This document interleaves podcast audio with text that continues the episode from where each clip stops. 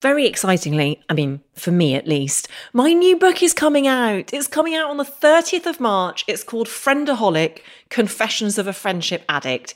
And it sort of does what it says on the tin. It is the story of my journey to understand how and why I became addicted to friendship and what I went on to do about it. It's also an attempt to give friendship a language. It has a crucial influence on so many of our lives. And yet, for so long, it's been overshadowed by romantic relationships. It was a real journey of exploration for me writing this book. I loved it. I loved what I discovered. I loved trying to put into words one of the most crucial aspects of my life. And I got the chance to speak to lots of interesting people, including five of my dearest friends, each of whom has a chapter devoted to them and each of whom expresses a slightly different aspect of friendship. So, in between all of that, there are thematic chapters that look at the history of friendship, that look at the social influence, that look at how we can put friendships into words, how we end friendships, what happens and what it feels like if you're ghosted, what impact social media might have had on friendships. If that sounds like your bag, then I would be so, so delighted if you would press a pre order button and buy a copy of Friendaholic now. It comes out on the 30th of March, but as I'm sure you all know, pre orders really, really help authors and bookshops. So do press pre order wherever you want to get your copy. You can also go to waterstones.com. They have copies of Friendaholic there. I'm so, so grateful for all your support. Writing books means the absolute world to me. And being able to talk directly to you, my beloved listeners and readers, is one of the great gifts of my life. So that is Friendaholic Confessions of a Friendship Addict by Elizabeth Day, out on the 30th of March 2023 and available to pre order now.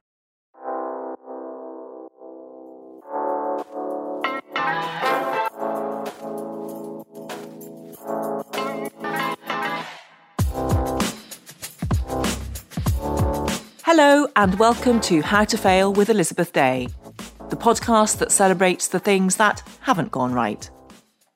This is a podcast about learning from our mistakes and understanding that why we fail ultimately makes us stronger.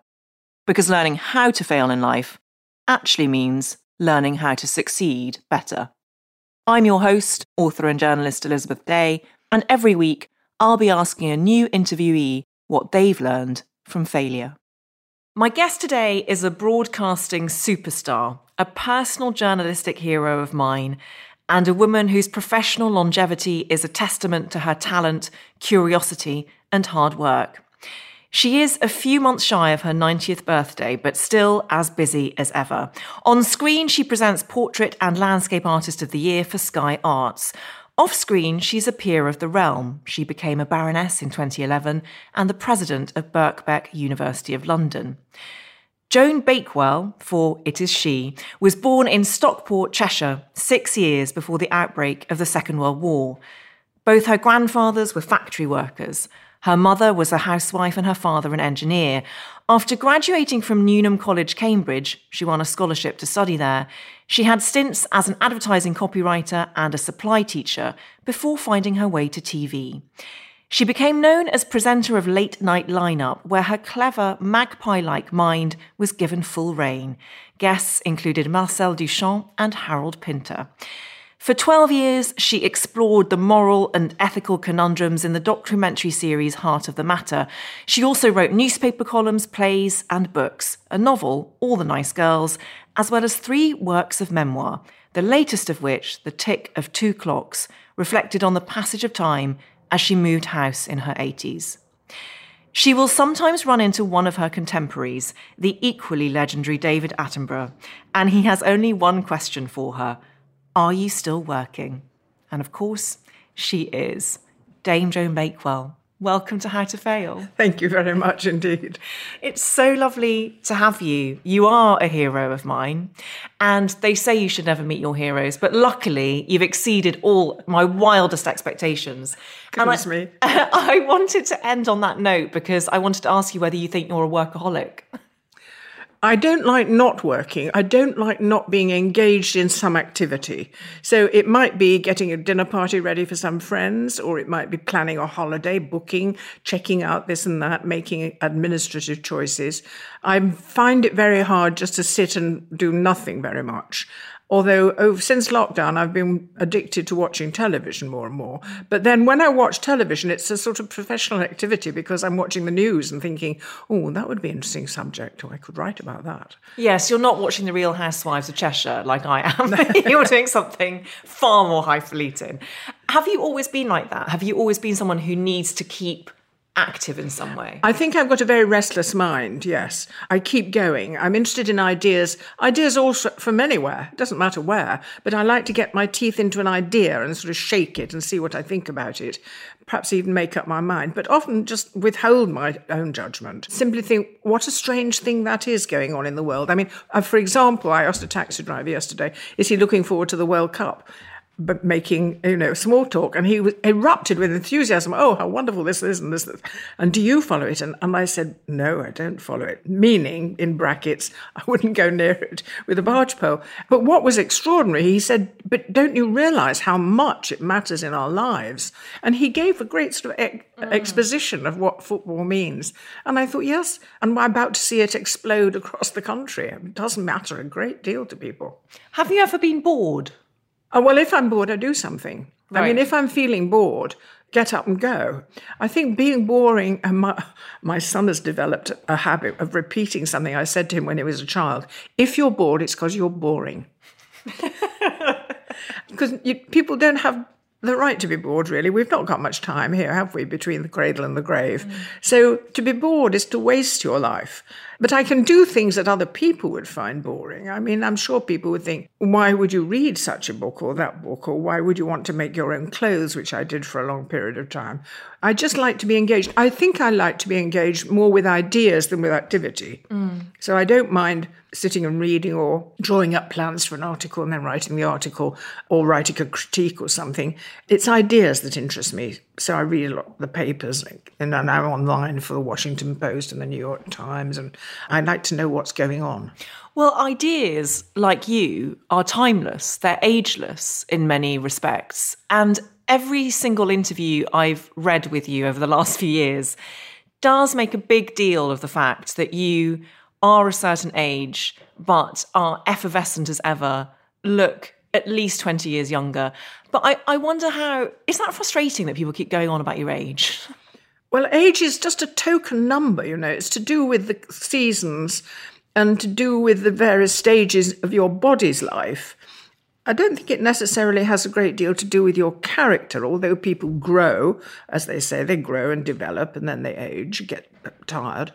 But I think age just it moves around. I mean, you can find quite tired people in their 40s, and you can find people like David Attenborough, you mentioned, full of ideas. Any idea will interest David. It's, it's not just animals and, mm. and the ecosystem. I mean, you mentioned something to David about history or art. Or he's tremendously interested, and knows a lot about art.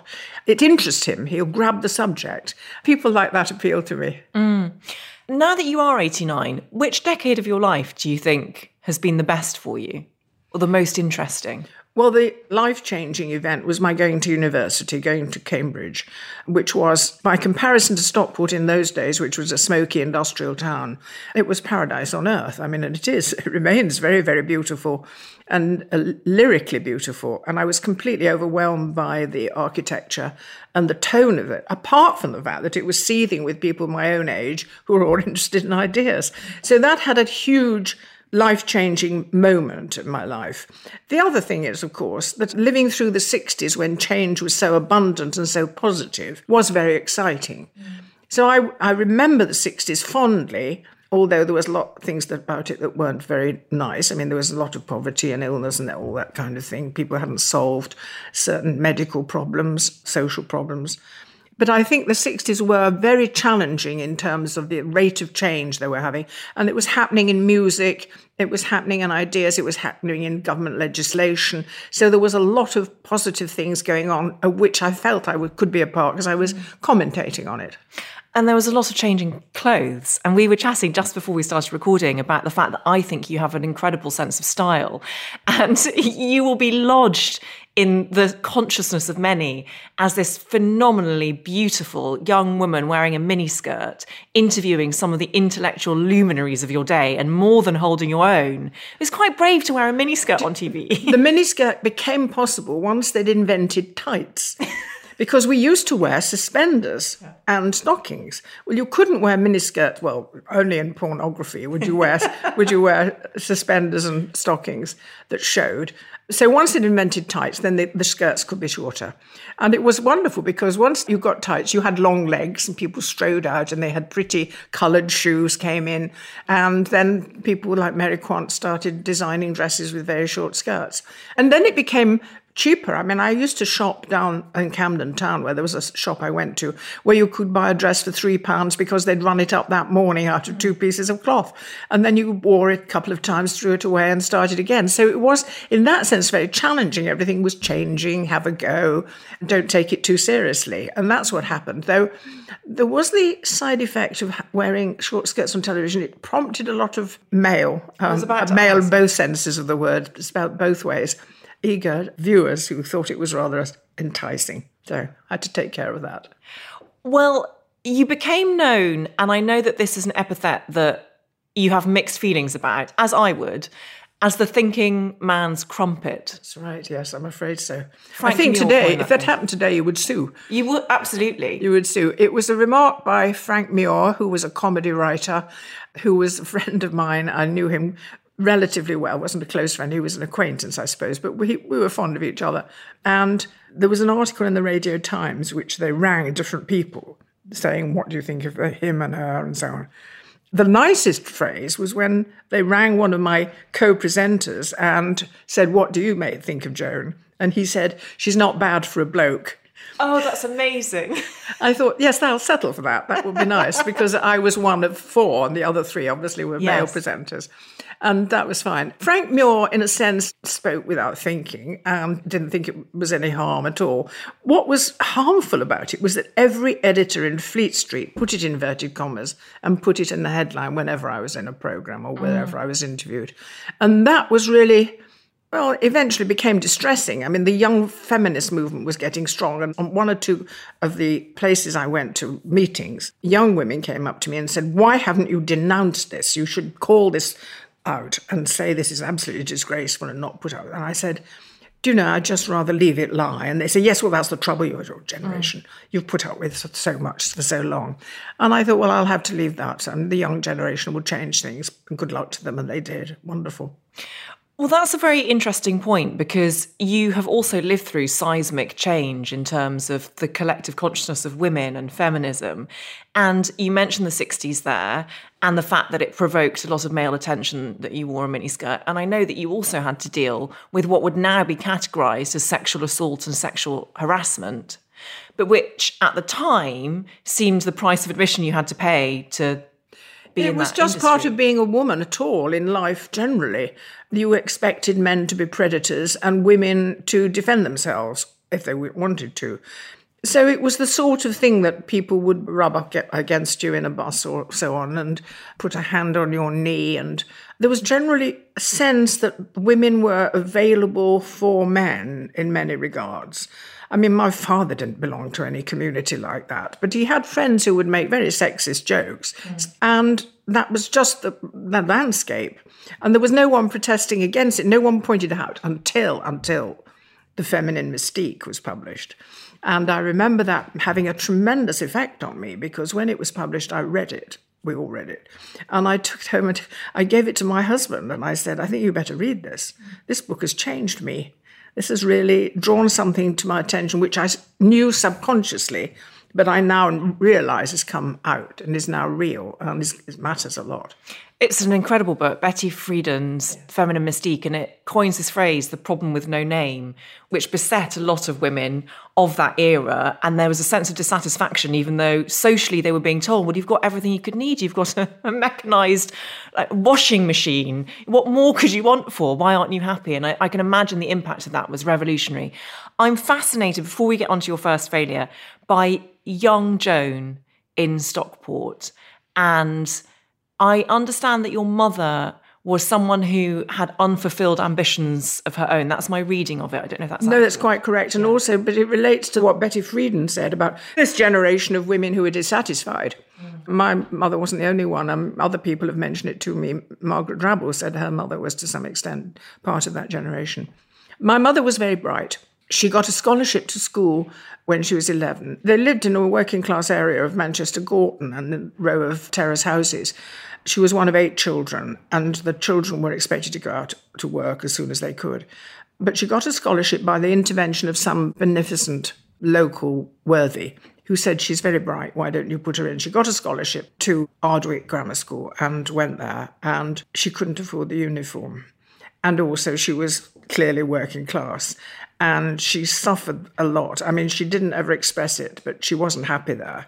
So her mother said quite eagerly, Yes, well, why don't you get a job? That would really be a help. It would be a help to me. I'm having another child. You can study there. So she left and then she went to work in an engineering company where she learned to be a tracer.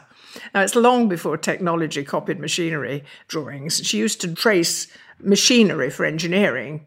And I looked up later when I was writing an autobiography about this there was a tracer society in late Victorian times. Tracing was an activity done by women. They had small, neat hands and neat handwriting, and they could do it. And they did it in lots of engineering works, of course, where she met my father, the engineer.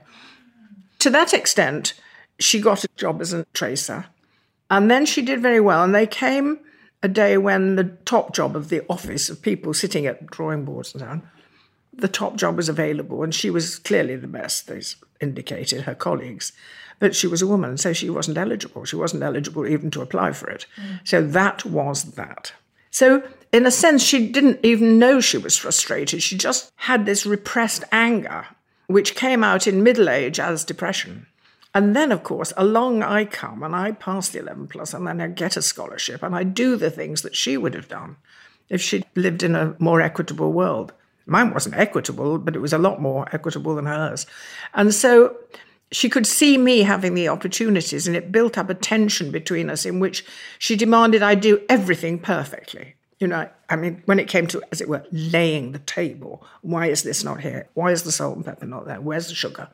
And she became a perfectionist and transferred it on to me, which made quite rough going, really. Did you internalize it? Do you think you were a perfectionist or you were very critical of yourself in some way? No, I was very critical of her. I knew I had to get away from the degree to which she controlled both myself and my sister. I think my father knew that as well, because on the other hand, you see, my father's attitude, when I was in the sixth form, my mother thought it would be quite nice to have a, just a job in a local shop or something. And my father said, I'm a top executive now. My wife doesn't work. Mm. You're not going out to work. So even that late in her life, when she wanted to seize an opportunity, her own family put a stop to it. So there was nowhere for her to go. So of course she was full of rage and she could see me getting away. And then she could see me eager to get away because of the impact that her own life had. So it was complicated and sort of predictable. It's now in a hundred novels by frustrated women. Did you ever have a conversation with her about it later no. in life? No. No, she died of cancer. She died of leukemia when I was, what, in my mid 20s. And what was interesting, they say, don't they, that the grief is terrible if you've never made up your yes. quarrels. And I had never made up my quarrel with her. So I was enormously bereft by her death. And, you know, I knew that something had gone which could never be fulfilled. And she hadn't had her desserts, as it were, as millions of others hadn't either. I mean, you know, she wasn't exceptional in that. But she was rather sensitive to it and was deeply, deeply unhappy, internally unhappy. She was, and and she would say things like, when we say, "What is the matter? Can you tell us why you?" She'd not speak, you see, for several weeks at a time. Can you express what it is? And she would say, "If you don't know, you know, I'm sorry. If you don't know what's wrong, I mean, that's it." So she couldn't explain it. So I've always been rather sympathetic to that generation that crop up in novels Yes. when they're written about by people of my generation about their parents. And how fascinating that you have made such a successful career out of expression, out of finding the right words. I feel that you are someone who is never lost for the apposite word. And I feel you'll also know this. I can't remember whose quote this is. I think it might be Carl Jung, but that quote about living the unlived lives of your parents. Yes, it sounds very much like you were also. No, the other thing I was doing, I was fulfilling my father's dreams because he was an educated man. He didn't go to university. He worked at the same engineering company for many years, became a, a top executive, etc., retired at the retirement age with a very good pension and played golf for the rest of his life. He was brighter than that. He wanted to be an artist. He wanted there were lots of things he wanted to do that he didn't achieve. So to have a child, male or female, didn't matter, get a scholarship to a university and get a degree, fulfilled his dreams. And so he was enormously proud of me and showed that. So that was another important element of my life. Let's get on to your first failure, which is that in your early teens, you wanted to be an actress. Don't all small children want to display and show off? I, I, did to a very great extent. And we lived in an unmade up road. It was all rubble and it was part of a sort of new development from the 1930s. And it stopped at the wartime, the building stopped. But the field stayed at the end of the road and we used to play in the field. And there was a shed, a workman's shed. And the children, there were about 10 of us, used to go into this, open the shed and put on shows for each other singing, dancing, la la la la la, Betty Grable, that kind of thing, and show off. I mean, showing off, that was what it was. But I did like it when people applauded, and, and I liked even liked it when my mother shouted, Come in, come in, you can't be doing that rubbish late into the evening. I knew that it was kind of cheeky. I knew that it drew attention to myself. I knew that people liked it and approval was very welcome. And it wasn't long before I was in the school plays drama was very important in girls' grammar schools, and I was in every play we did. There were a particular group of girls who liked acting. I played Malvolio, can you imagine? I played Malvolio. I was good at getting laughs, that was quite fun. So I did quite a lot of that. And eventually I was directing the house play, and I was always in these things.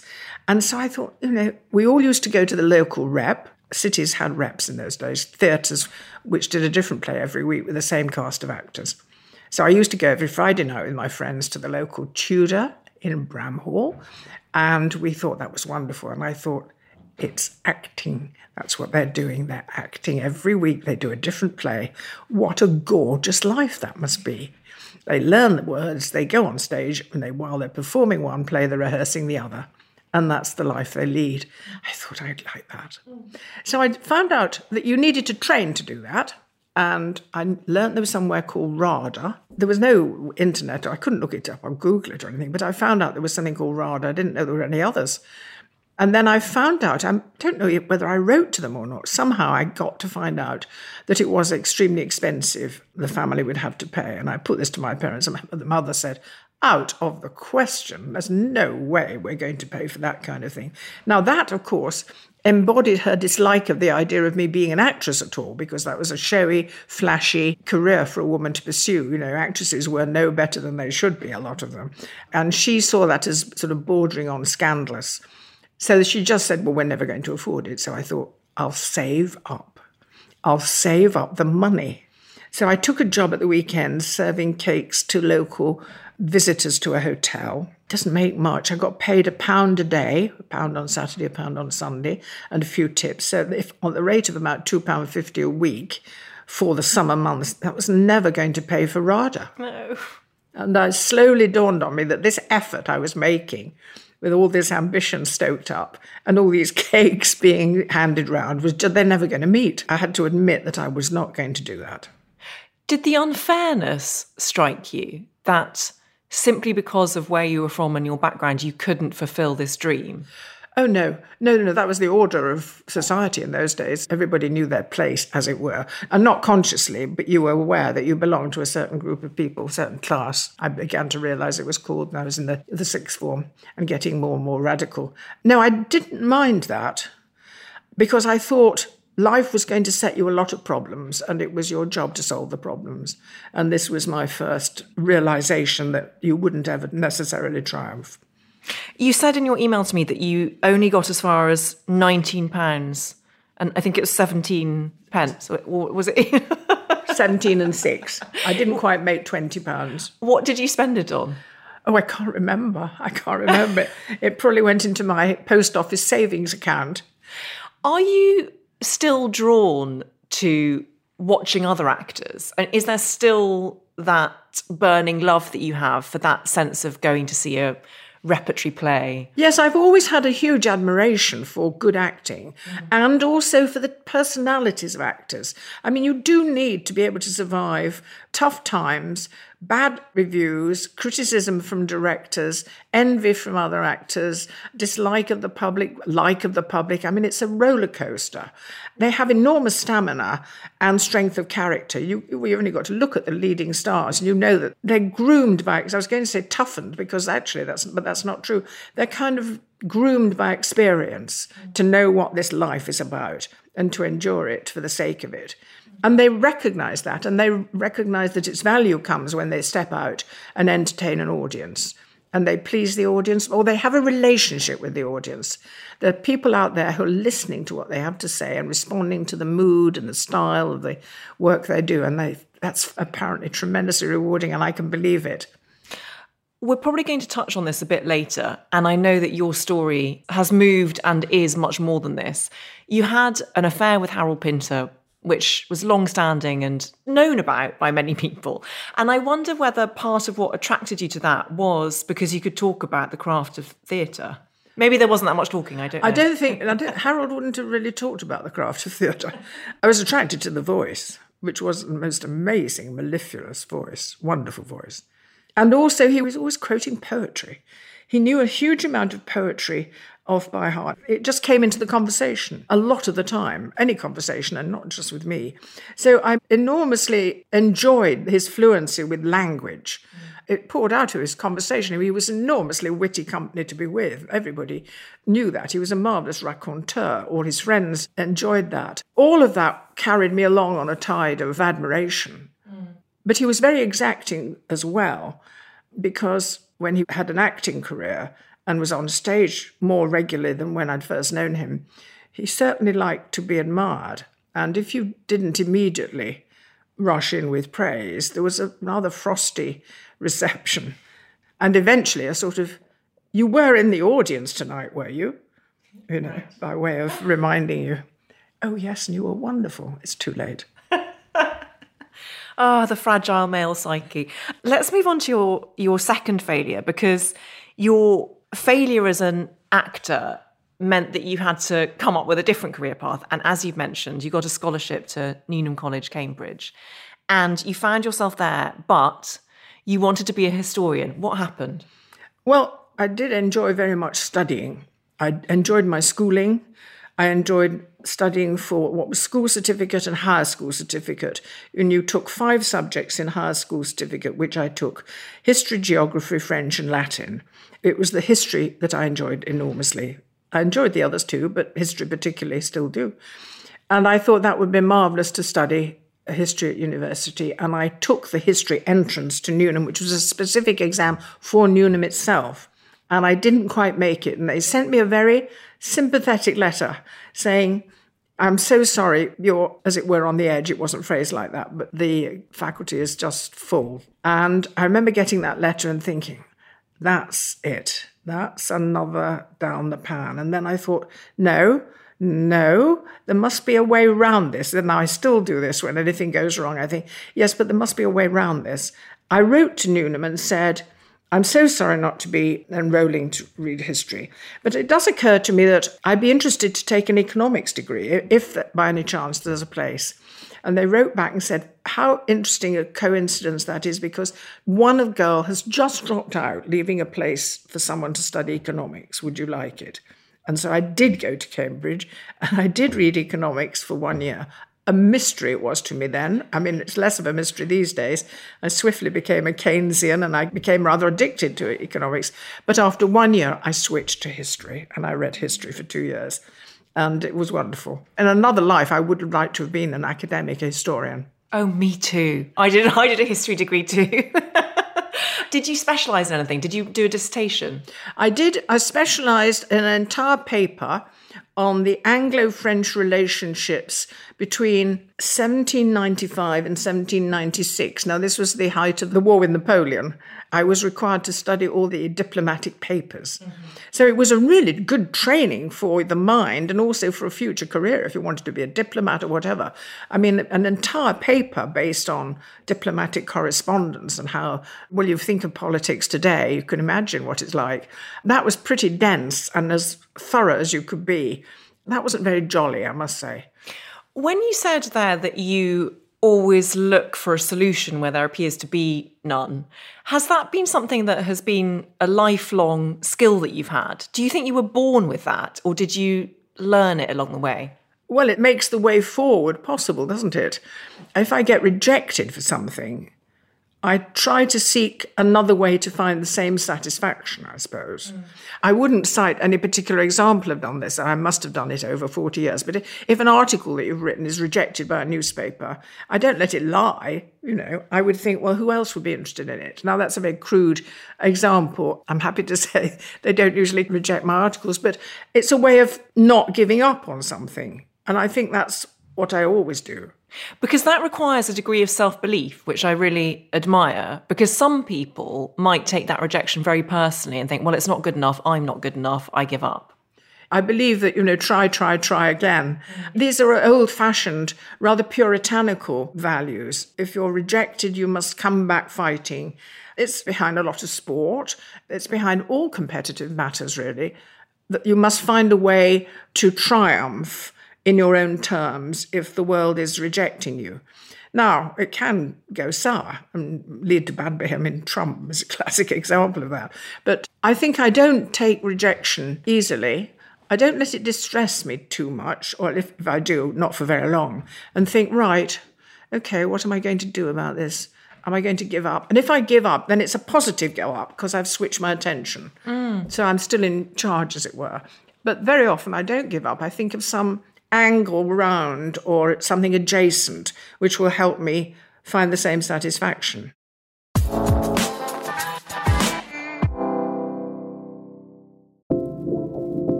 Hey guys, it's Cheyenne Davis.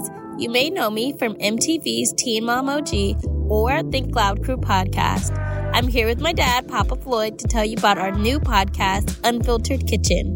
The kitchen is the hub of the household for many of us the one stop shop for conversations both big and small. Cheyenne and I have been having open conversations about all aspects of life in our kitchen since well before she was able to see over the counter. And now we're inviting you into our own kitchen as a part of the family. Unfiltered Kitchen is a two way street.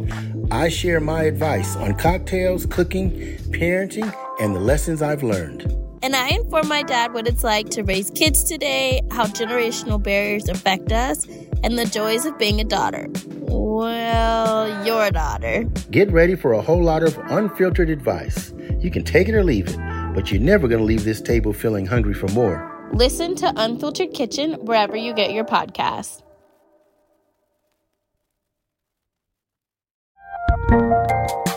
There's a lot happening these days. But I have just the thing to get you up to speed on what matters without taking too much of your time.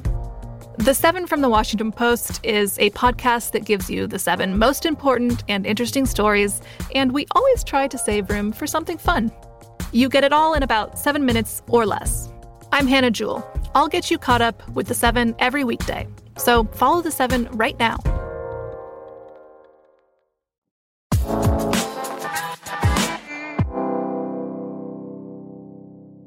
Much do you think your psychology is formed by the fact that you have lived through massive social change? So you lived through the Second World War. I don't know how much you remember of it. Quite a lot. Quite, I'm sure.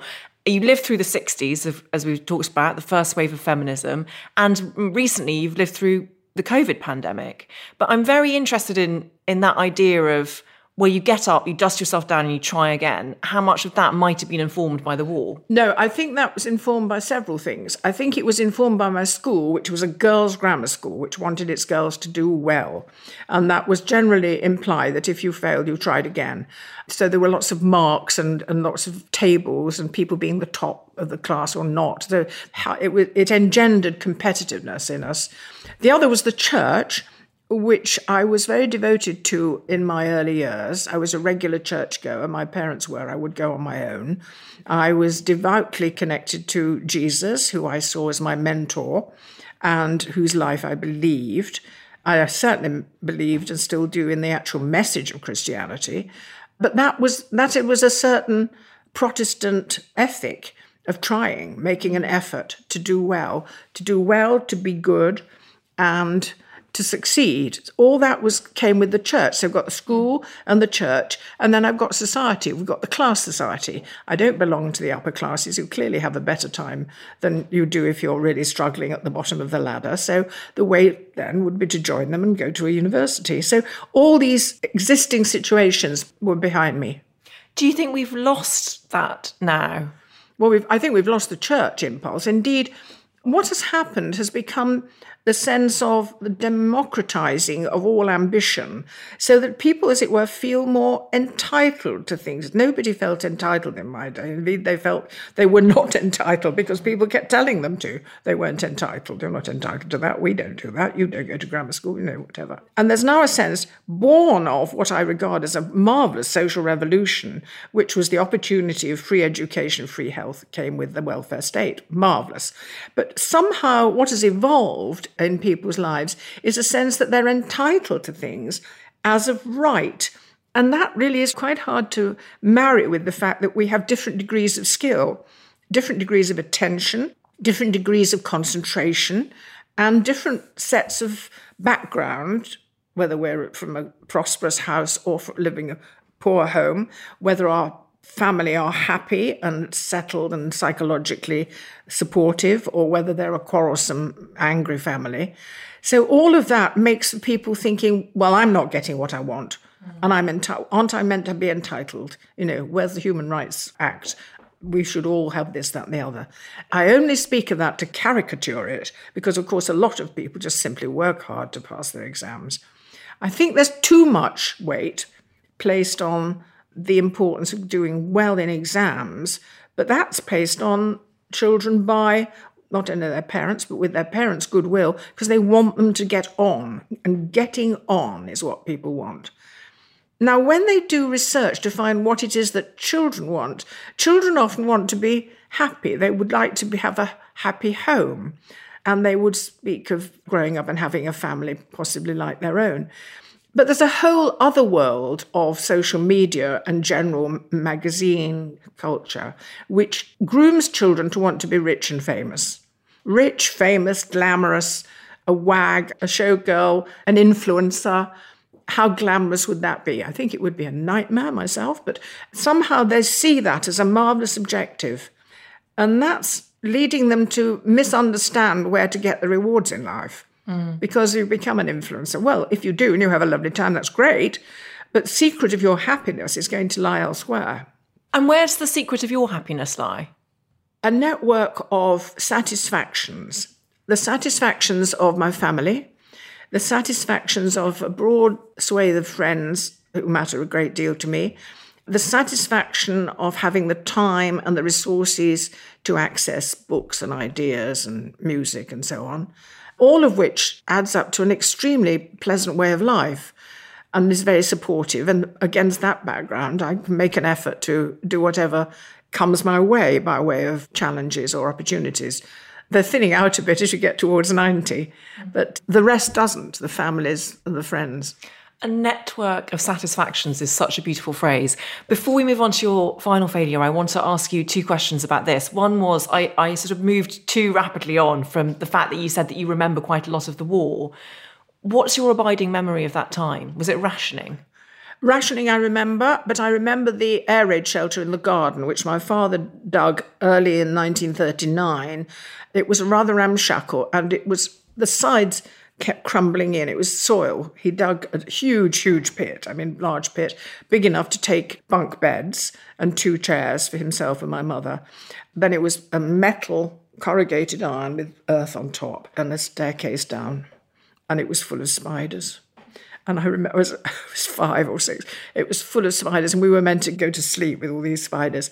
On the other hand, I do remember the air raid warning and going, and the, my father scooping me up out of bed to take me down to the shelter. So I mean, I was glad that you know I was mm. out of the danger, but then I had to be there with the spiders. Oh. The other thing I remember is Manchester burning. I do remember the Blitz on Manchester. Now, I lived about 12 miles south of Manchester, south of Stockport, indeed. But I remember the Blitz burning, they went for the docks in Manchester. I remember my father taking me, I don't know why he would do this, into the garden and lifting me up. So I was, you know, five or so. And said, You see that glow in the sky? It was like a huge sun setting. He said, That's Manchester burning. And I remember John Peel, the DJ, always remembers that happened to him in Liverpool. His father took him and said, Never forget, that's Liverpool burning. So we saw these great cities being blitzed by German bombers, and you don't forget that. No, and it must give you a, a sense of the great uncertainty of life, and therefore. Yes, and it was kind of apocalyptic. You know, it was, it was, just a city full of people. I, I wasn't worried about the individuals, I was just amazed by this event which was just visually so extraordinary. The second question I wanted to ask you about this period of your life, when you got to Cambridge, was it a struggle to fit in? Because that idea of having come from Stockport and being aware of your social standing in life and then getting to Cambridge, which is this incredibly elite institution, what was that like? Well, it was exactly as you say. It was quite hard to fit in. I still had a Stockport accent, which I struggled to dispose of. And what was later pointed out to me was a sort of shameless snobbery. But my mother had sent me to elocution lessons because she wanted to do well by me. She wanted me to do in, well in life. And uh, she had a strong Stockport accent. And I didn't do very well at the elocution. I didn't score well. I kept my accent. I didn't understand it. So when I got to Cambridge, Newnham was a wonderful college and full of extremely bright people. Quite a high percentage of them came from sort of Roedean and St Paul's and all the girls' public schools. And they were enormously self confident. Mm. I mean, they were staggeringly able to look after themselves. And I was in awe of their confidence and didn't know how to imitate it. Well, of course, the answer wasn't to imitate it, really. It was to find myself.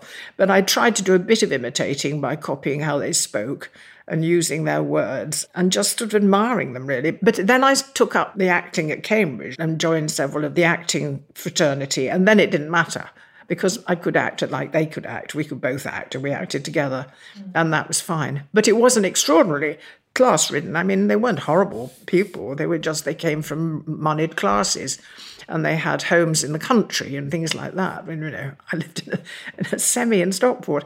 And so I thought, oh, I see. Right, that's how the world works. Goodness me. It was quite a learning curve. And then joining the BBC a few years after that, that also was a fairly class ridden institution, very male dominated. Did you feel an imposterish sense there as well? No, I didn't at all. It wasn't in the sense that uh, the BBC then you entered by virtue of passing exams to get in. Various skills. You had to take exams to join the BBC? Well, I mean, I had to pass a, an audition in which my being in the acting circle was counted in my favour. So a series of auditions of interviews. Right. And then you were thought it was thought you were able to do that. I wasn't able to do it because I became a studio manager, which was technical, and I was hopeless at it. But they didn't know that until I got there. Its divide was between the sexes, particularly in the BBC in those days. It was run by a whole lot of men, some outstanding women. I mean, but there were Joanna, people like Joanna Spicer, brilliant women, but there weren't many of them, and they had to be really tough and talented to get through and there were some radio producers who were women, but there were just very few. And the men organised it. I mean, the, there were marvellous departments and brilliant people doing it, but it was mostly run by men. So, how did you handle that? Did you have to become tougher? I don't think so. I knew that you had to be good at what you did. And I was quite sociable and I was quite pretty. So I was a reasonable person to have a coffee with or to go to the local pub. There was a lot of that at the BBC in those days. I think there still is. To go out to the pub with, there was something called the BBC Rep, actors, male and female, obviously, about 40 of them who were in all the radio dramas. I don't know whether it exists or not today. Because I was a studio manager, I was stirring the tea in the tea. Mrs Dale's Diary's teacup. And I was walking on gravel and I was slamming doors. I was making sound effects. Do you know you actually do use coconuts to make horses' hooves? That's brilliant. I was doing the horses' hooves. So I was doing that, but I was doing it next to the actors, you see, and they were rather sweet. They gave me a hug. They said, why don't we have a drink and that kind of thing. So the whole social world within the BBC was really open to everybody and you made your friends where you did. And of course, the person I was to marry had come from Cambridge with me, and he had a job in the BBC too. So. We're coming on to your marriages. Was it a struggle to be taken seriously when you first appeared on screen and you were interviewing these extraordinary people? I mean, I wonder if one particularly sticks in the mind in terms of interviewee, but was there a struggle to be taken seriously ever? No, because they expected me, I'd got the job and I just had to get on with it. Mm. So once I got the job, no idea why I got it, they tried me out and I did some terrible interviews. But they said, well, okay, have another go. So it was kind of a bit touch and go to start with. But I mean, the point is, we were all so busy getting the program on the air. You didn't, nobody patronised you. You just do it. Not bad for a bloke. It was as bad as it yeah. got. Marcel Duchamp, tell us about him. Now, Marcel Duchamp was already celebrated and had already done his uh, famous urinal sculpture. And he had an exhibition of his ready mades in the Electo Gallery in London. And because our programme was every single night, we were always putting out messages to PRs saying, if you've got someone interesting, tell us about them. And they said, Did you know Marcel Duchamp's in town? And he'd be willing to come along. And we said, Yes. And I don't know why they, I've always been interested in the art. They asked me to interview him. He was a rather slender, rather thin, thin faced, focused, gentle, and rather gallant Frenchman, very French, very Gallic. He smoked cigars even in the studio, and he brought with him one of his ready mades, which was a stool which had a wheel stuck into it. Now, this was art in those days, but it was in those days it was considered extremely bizarre. Mm. Now, of course, you said, yeah, there we are. That's obviously odd. Yes. you wouldn't do that. But it was unusual. And he brought it and put it in reception. And, and he sat back and said to the receptionist, you know, can somebody fetch me? And when I arrived to collect him, he said, I have been sitting watching the public coming and going and watching my piece. And they go, oh, was that? And he loved it. He said they all have different reactions to it. That's what art should do. Oh, that's so good. Yes, it's about what we bring to it and how it changes the, our perception of the world around it. Such a good time. oh, that's such a wonderful story. so then uh, I took him out to the studio and said, Well, what, what is your art about? Just tell me what you're doing. And he gave me a, a complete exposition of conceptual art. And I think it's probably the only time he did. I know it's quite rare because the Tate Gallery took an interest and said there's nowhere else that he has given such an explanation of what conceptual art is. He really wanted to talk about chess. He was completely obsessed by chess at the end of his life. And I can imagine he was got an extraordinary mind. I can imagine he was good at chess, but also obsessed with how to work it and play it and how to well, of course, I was no good at that. My mind was so too flighty to concentrate. He was just very charming and happy to talk about art, which is quite tricky because artists, on the whole, say, Look, I do the art, I don't talk about it. Look at the art and make what you like of it. I don't want to talk about it. But he didn't. He liked talking about ideas. And just quickly, because I just can't let this opportunity go without peppering you with all the questions about the amazing people you've met. Nelson Mandela, we were talking about before we started recording. And yes. you were the first person to interview him when he was released. Well, there was a great expectation that he was going to be released for months and months. All the media were getting very excited, and all the newsrooms were ready to send people, which they did. And he came out, and if you remember, he walked with Winnie with their hands clenched together as he was released. And there was a huge press conference, and lots of people asked lots of questions of that. Everyone got one question. But we had taken a different route because we had a personal contact with Walter Sisulu, whose nephew was a researcher working for us. And we knew that Nelson Mandela was going to fly, once he'd done the press conference, he was going to take a flight to Stockholm to meet Walter Sisulu, who was at that moment the chair of the organization, you see. And so uh, we said, if we go to Stockholm, would he give us half an hour? And initially they all said, no, no, he's coming to celebrate now. He's done all the media, he's done the press conference. And we just said, just one person, one half hour. And he said, oh, oh, all right. So at eight o'clock in the morning, I sat there and waited for him to arrive. He sat down, utterly charming, very elegant man, very tall, totally composed, already a leader in his own mind, and indeed in the world's mind. And I talked to him for half an hour. We didn't cut a word, we just lifted it and put it straight out. And he was very interesting. He talked about how he learnt Afrikaans while he was in prison. And he was beginning to miss his warder because while he was there, he had the same warder every day. And the warder, although part of the, you know, Afrikaans and part of the establishment, would bring him an extra blanket when it was cold. And he said that mattered so much. And he talked to him in Afrikaans and he said, and I'll never see him again. And he was a friend. Gosh, that's very moving. I mean, he, he was a real human being. You know? He yes. was a very, very moving person. Your third and final failure is divorce. and you wrote in your email whether the unavoidable counts as failure, which is an extremely interesting question. Do you think it does count as failure? It's hard to know, isn't it? Because what makes it inevitable? Because, in a sense, very different influences conspire to make a divorce inevitable. And of course, my second marriage lasted 25 years, and I was one of the influences trying to make it survive. So I was doing lots of things in order to avoid failure. Mm. But eventually, it became inevitable because of the circumstances of personal behavior were so gross that I really had to stop. And life had become intolerable, for both of us, I would say. And so it was my move to be divorced, at which point I had a total sense of failure. I'd failed to solve the conundrum that is an unhappy marriage. How do you salvage what it was that brought you together when you were so deliriously happy to be together? What has gone wrong and what is the remedy? Well, quite often there is a remedy. I mean, I do know people who've remedied what seemed to be catastrophic situations and gone on to survive well. We failed to do that. There were various circumstances that made it really, really difficult. And so it was inevitable. Nonetheless, in the weeks and months after my divorce, I had a great sense of failure, a huge sense of failure to salvage what had been very precious. This is your second marriage. So, to put this into context, you'd had your first marriage, which lasted 17 years, mm. with the producer Michael Bakewell, two children. And then your second marriage, which lasted 25 years and ended in 2001.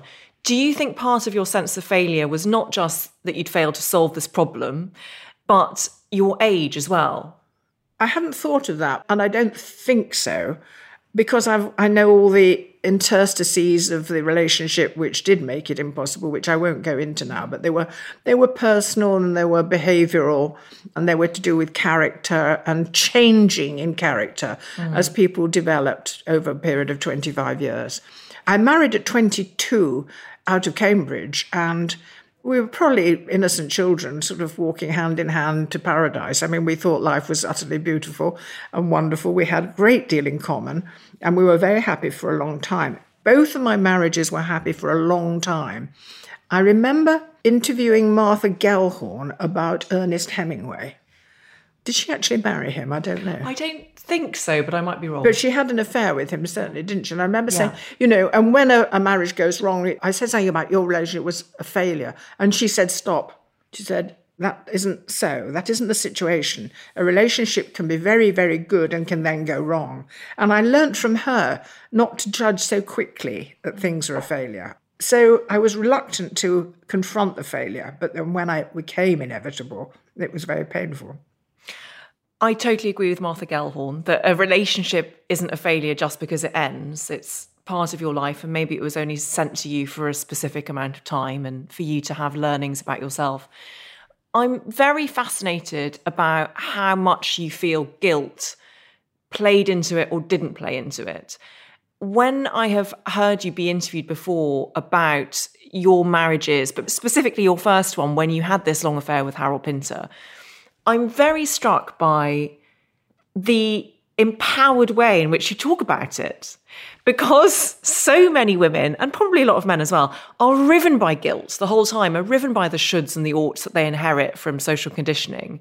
And it feels to me as if you chose to have an affair with Harold Pinter, and you therefore chose you were not to feel guilty about it in order to have the full experience of it. I've always thought if you're going to feel guilty and it's going to make you so unhappy, don't do it. It's Yes. quite simple. How to deal with guilt. Don't do the things that make you guilty. Well, the corollary of that, of course, is if you're doing something, don't feel guilty mm. and make a decision. And that's what I did when I was embarking on my relationship with Harold, which was incredibly important in my life and serious. And the dilemma it presented was very serious too. But in a sense, in a nutshell, which sounds like a cliche, I had to say to myself somewhere if you're going to do it, do it, but don't feel guilty. If you're going to feel guilty, don't do it. Yes. And I took the option of doing it and not feeling guilty. And I did it quite consciously.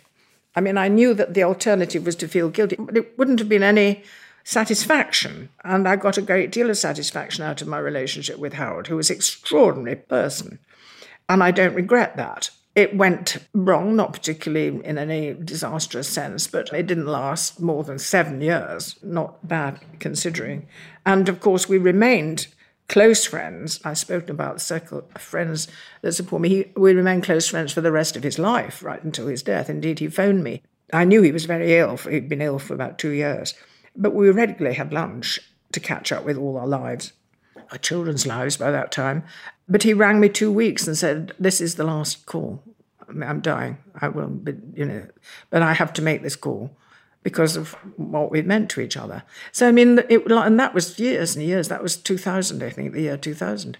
So, I mean, it wasn't a shallow relationship at all. It survived the, the sexual excitement of the affair and what was all in the book, in the play, and became a very important bond in my life.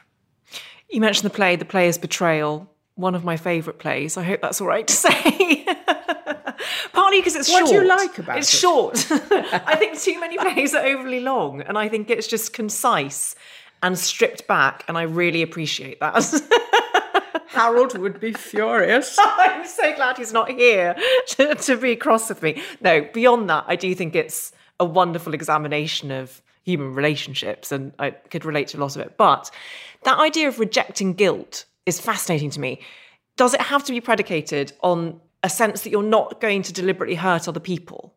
Because I know that when you were having this affair, you were very protective of your family in a way. You would always ensure that you would be back. And in those days, you were cooking the supper and you'd be back in time. And so, was there a sense that you had to protect those people and not hurt them?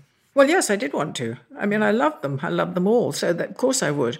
The whole idea of protecting people, I think, is as a natural from my upbringing. You know, I spoke of, you know, church and home and society. I was taught that you didn't hurt people. I still don't think you should. And I still tried not to.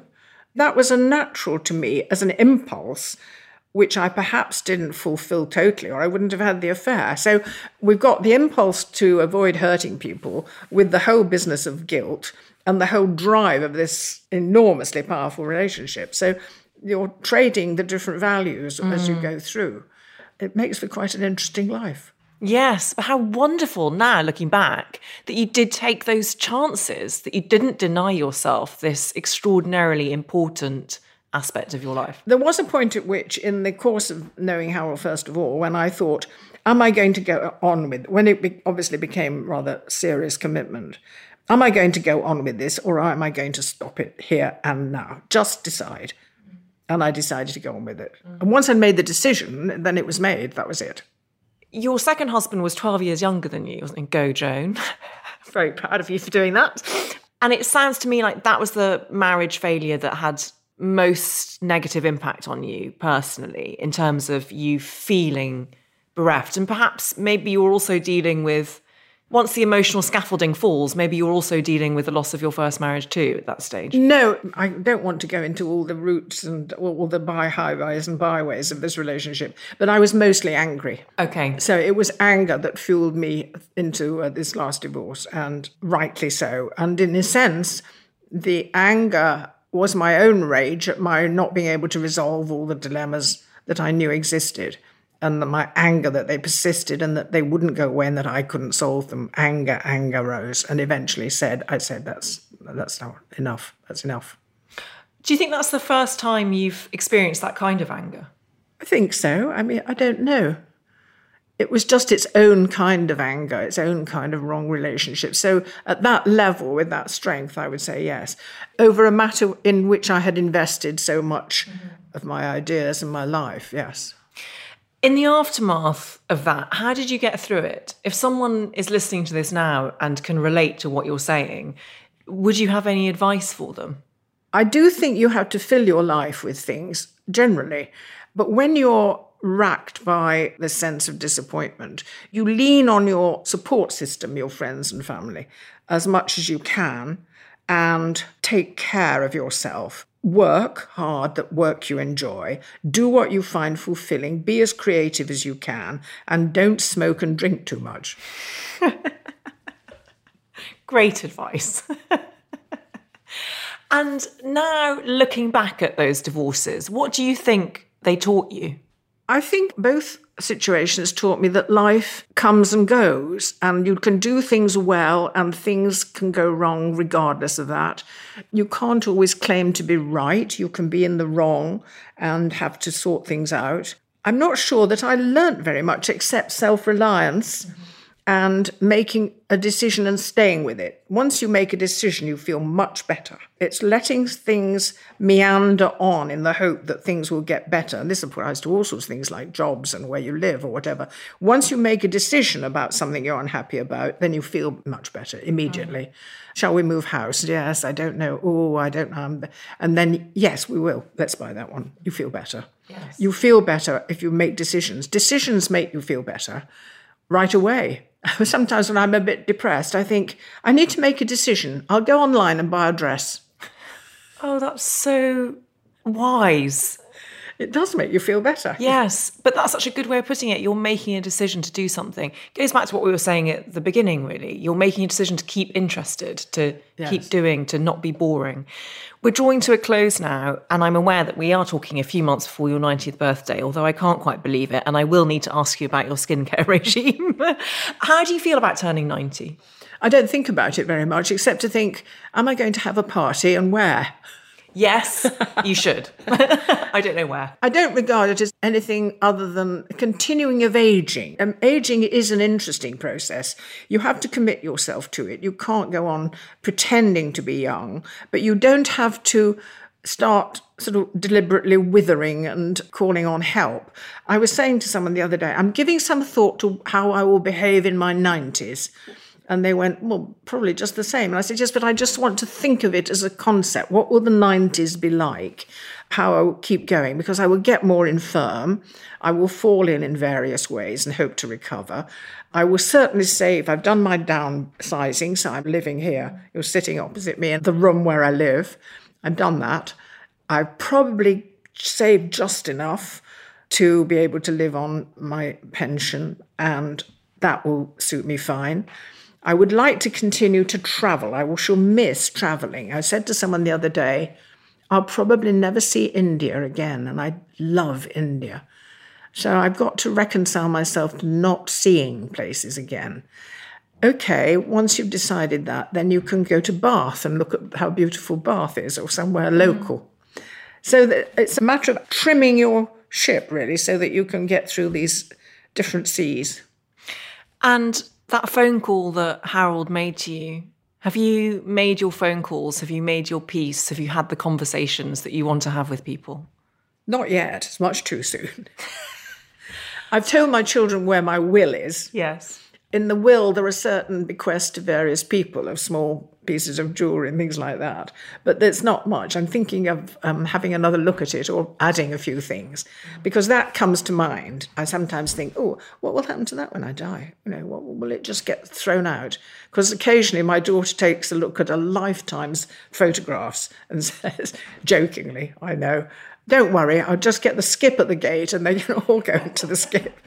But there's a sort of wealth of photography, rather blurred photographs of my lifetime.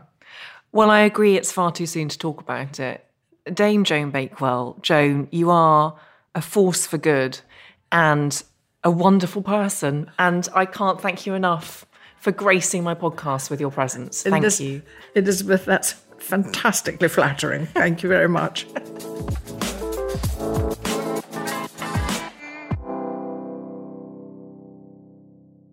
If you enjoyed this episode of How to Fail with Elizabeth Day, I would so appreciate it if you could rate, review, and subscribe. Apparently, it helps other people know that we exist.